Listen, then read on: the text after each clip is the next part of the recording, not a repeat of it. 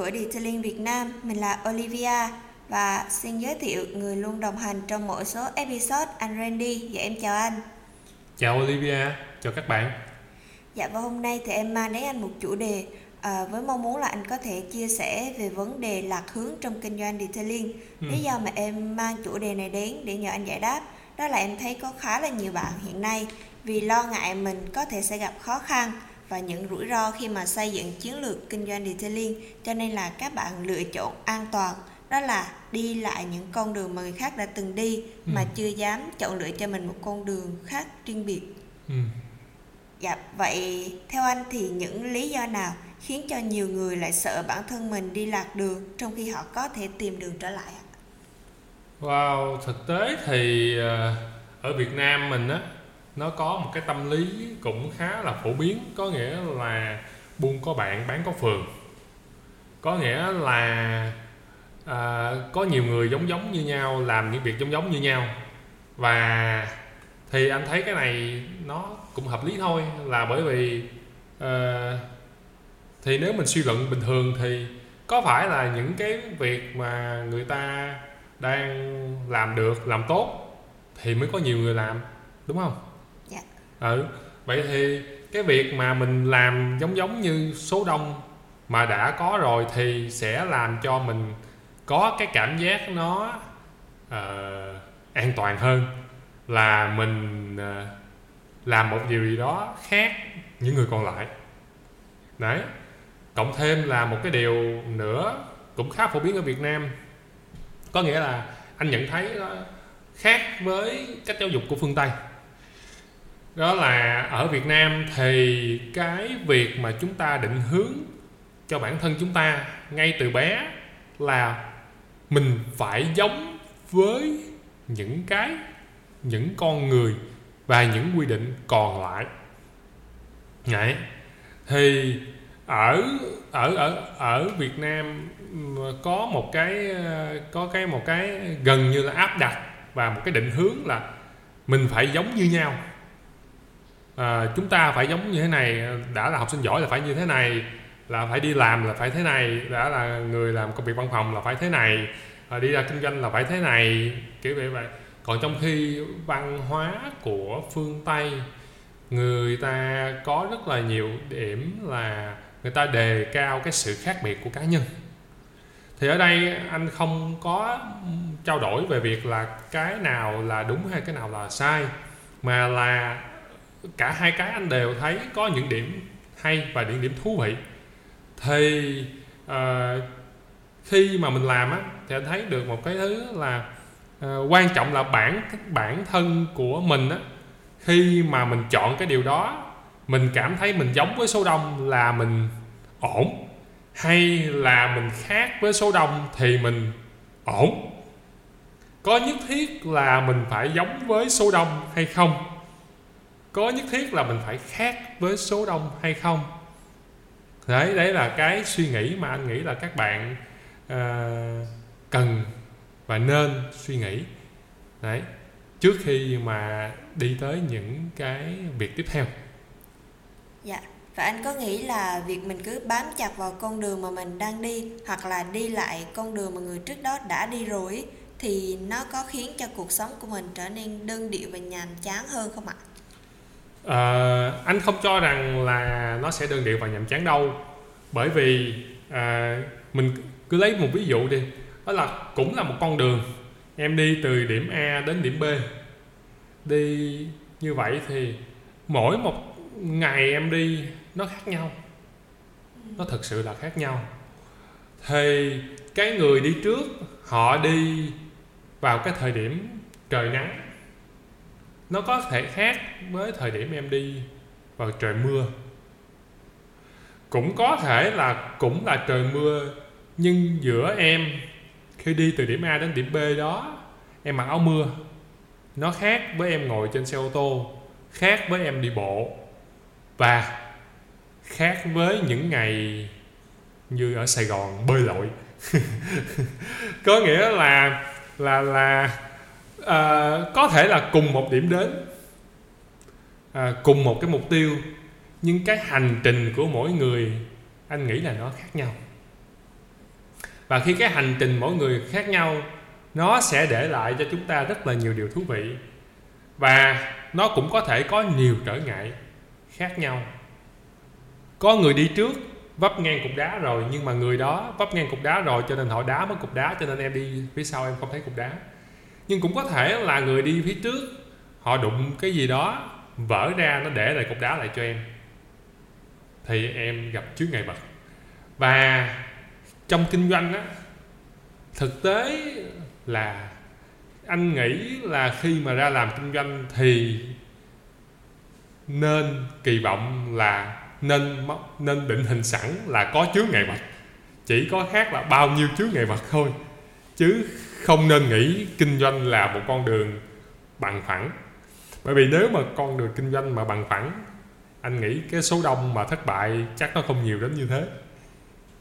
À, thành ra là đã là việc kinh doanh nó sẽ đem về nhiều lợi ích đúng không? Dạ.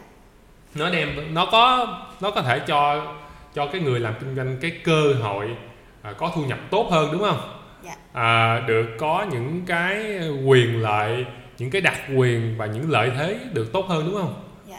vậy thì có một cái quy luật nó như thế này có nghĩa là quyền lợi bao giờ cũng là một phần của trách nhiệm cả nghĩa là nói cách khác anh cho rằng để bạn mà có nhiều quyền lợi như vậy thì cái trách nhiệm của bạn nó phải lớn hay nói cách khác nếu em muốn em có nhiều quyền lợi thì em phải sẵn sàng gánh vác nhiều trách nhiệm hơn trách nhiệm cho chỉ bản thân em. Vậy thì khi mà đi làm kinh doanh á nó khác với các bạn mà mà đi làm thuê. Nói vậy cho dễ hiểu. Làm thuê ở đây có nghĩa là à, cái từ mà anh dùng đi làm thuê cho các bạn dễ hiểu. Về khi mà mình đi ở trong tâm thế người đi làm thuê đó là mình chỉ có trách nhiệm với bản thân mình thôi à, à còn cái người mà đi làm quản lý nè người đi làm kinh doanh nè thì họ bên cạnh cái trách nhiệm cho bản thân họ họ còn cái trách nhiệm cho cái tập thể mà họ đang gánh vác nữa. Em có thấy vậy không? Dạ. có nghĩa là những người đi theo họ sống nhờ cái người dẫn đầu cái người dẫn dắt cái người uh, chủ một shop cái người mở cái cửa hàng đó ra mở cái công ty đó ra. Vậy thì uh, là cái công việc cái cái cái kiếm sống hàng ngày của những người đó sống nhờ cái người lãnh đạo người dẫn dắt. Vậy thì cái trách nhiệm của cái người dẫn đầu người lãnh đạo người dẫn dắt đó là nó lớn hơn là chỉ cho lo cho họ.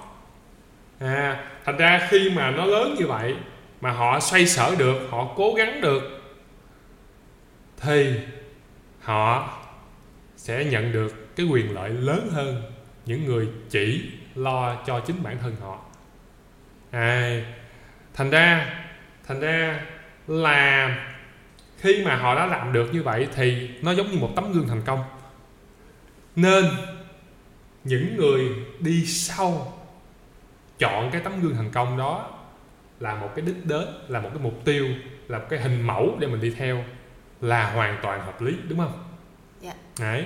thành ra rất là nhiều bạn làm kinh doanh chọn là đi theo cái lối có sẵn. Anh cho là vì vậy. À đấy. Vì cái điều đó là một sự chứng minh cho sự tồn tại của sự thành công. Và những bạn đi sau chọn hướng đi đó, cái kết quả đó để cũng đạt được, giống như những người đi trước. Thành ra là anh thấy là việc đó là cũng cũng hợp lý thôi vậy thì nó sẽ có những cái rủi ro nào có thể xảy ra khi mà chọn đi theo một hướng đi đã cũ mà trước đó đã có rất là nhiều người làm và mình vẫn tiếp tục lặp lại cái hướng đi đó chỉ vì muốn đảm bảo an toàn à nó có một yếu tố mà em vừa mới nói đó là an toàn. Dạ. thực ra khi làm kinh doanh thì cái chữ an toàn này nó không ổn lắm. Bởi vì thị trường nó luôn biến động em hiểu không và để thích ứng và tồn tại được là không hề dễ dàng. Cho nên những người an toàn anh những người có ý định muốn an toàn anh không cổ vũ họ làm kinh doanh. À. vì kinh doanh nó có nhiều quyền lợi mà đã quyền lợi đi kèm với rủi ro. Này mà đã rủi ro thì không an toàn. Này đấy.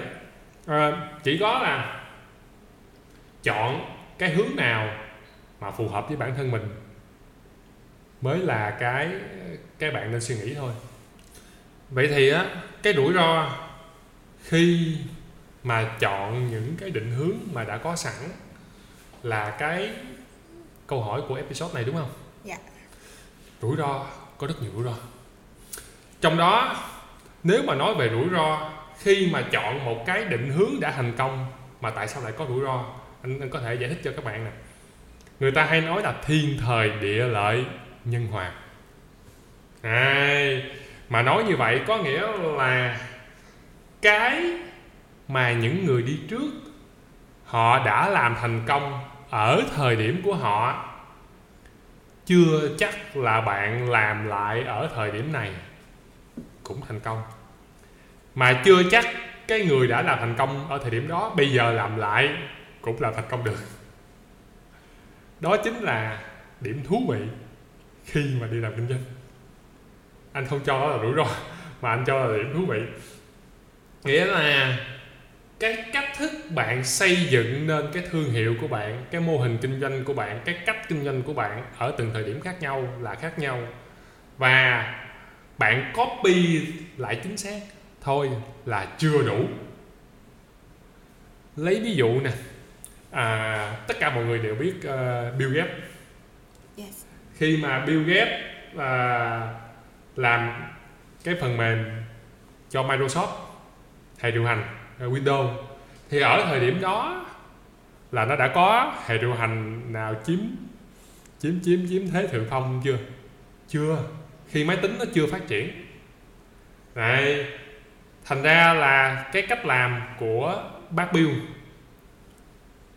thời điểm đó những năm 9x đó không thể nào giống như bây giờ em muốn xây một cái hệ điều hành em bán cho khách hàng được đúng không? Dạ. đấy. Cũng giống như việc là là là người ta đã xây một cái workshop người ta dựng lên một cái workshop người ta đã vận hành và kinh doanh một hai ba năm năm rồi. Với cách thức đó tại cái thị trường đó thì em chưa chắc là em đã copy. Dù em là người người làm trong cái workshop đó mấy năm trời luôn, em ra thời điểm bây giờ, em bắt trước em làm lại đúng ngay khu vực đó, chưa chắc đã thành công. Vì sao? Vì thị trường ở tại tại cái địa điểm đó, nó đã thay đổi rồi. Cái xu hướng tiếp theo là xu hướng gì? Khách hàng bây giờ có còn chuộng cái đó hay không? Này, trong ngành detailing nó có các cái xu hướng và một điểm khá là thú vị mà cũng rất là khắc nghiệt ở thị trường Việt Nam mà những bạn chưa vào vào làm, chưa biết, đó là thị trường ở Việt Nam đi sâu về trước. Có nghĩa là so với các thị trường xung quanh khu vực hoặc là thế giới thì mình đi rất sâu. Nhưng mình bỏ qua rất nhiều giai đoạn và mình về thẳng để ngang bằng với cái tốc độ của của của cái cái cái xu hướng đó luôn. Nên có một số xu hướng con, xu hướng nhỏ trong cái xu hướng lớn đó thì Việt Nam sẽ không trải qua. Này, lấy ví dụ như về về về về làm phim PPF đi, dán phim PPF đi, thì thị trường Việt Nam nó chỉ mới bắt đầu phổ biến từ khoảng năm 2017 18 nghĩa là đi sâu các thị trường khác rất rất nhiều năm. Trong khu vực Đông Nam Á thôi. Đấy, chứ đừng có đi so mà thị trường nước ngoài đâu xa cả. Đấy. Nhưng mà bây giờ á, thì người người làm PPF nhà nhà làm PPF khách là mua xe là dán PPF nó giống như vậy đó. Đấy cũng giống như là lúc trước thì cái xu hướng làm dịch vụ chăm sóc xe detailing á là làm tốt hơn cái chăm sóc xe kiểu thông thường hoặc tốt hơn dịch vụ rửa xe. Nên khi người ta nghĩ đến detailing là ta nghĩ đến rửa xe bởi vì những người đó rửa xe sạch hơn rửa xe bình thường. Hiện nay thì không còn như vậy nữa. À, nghĩa là khách hàng đòi hỏi cái chuẩn mực cao hơn. Có nghĩa là cái sự thay đổi của khách hàng.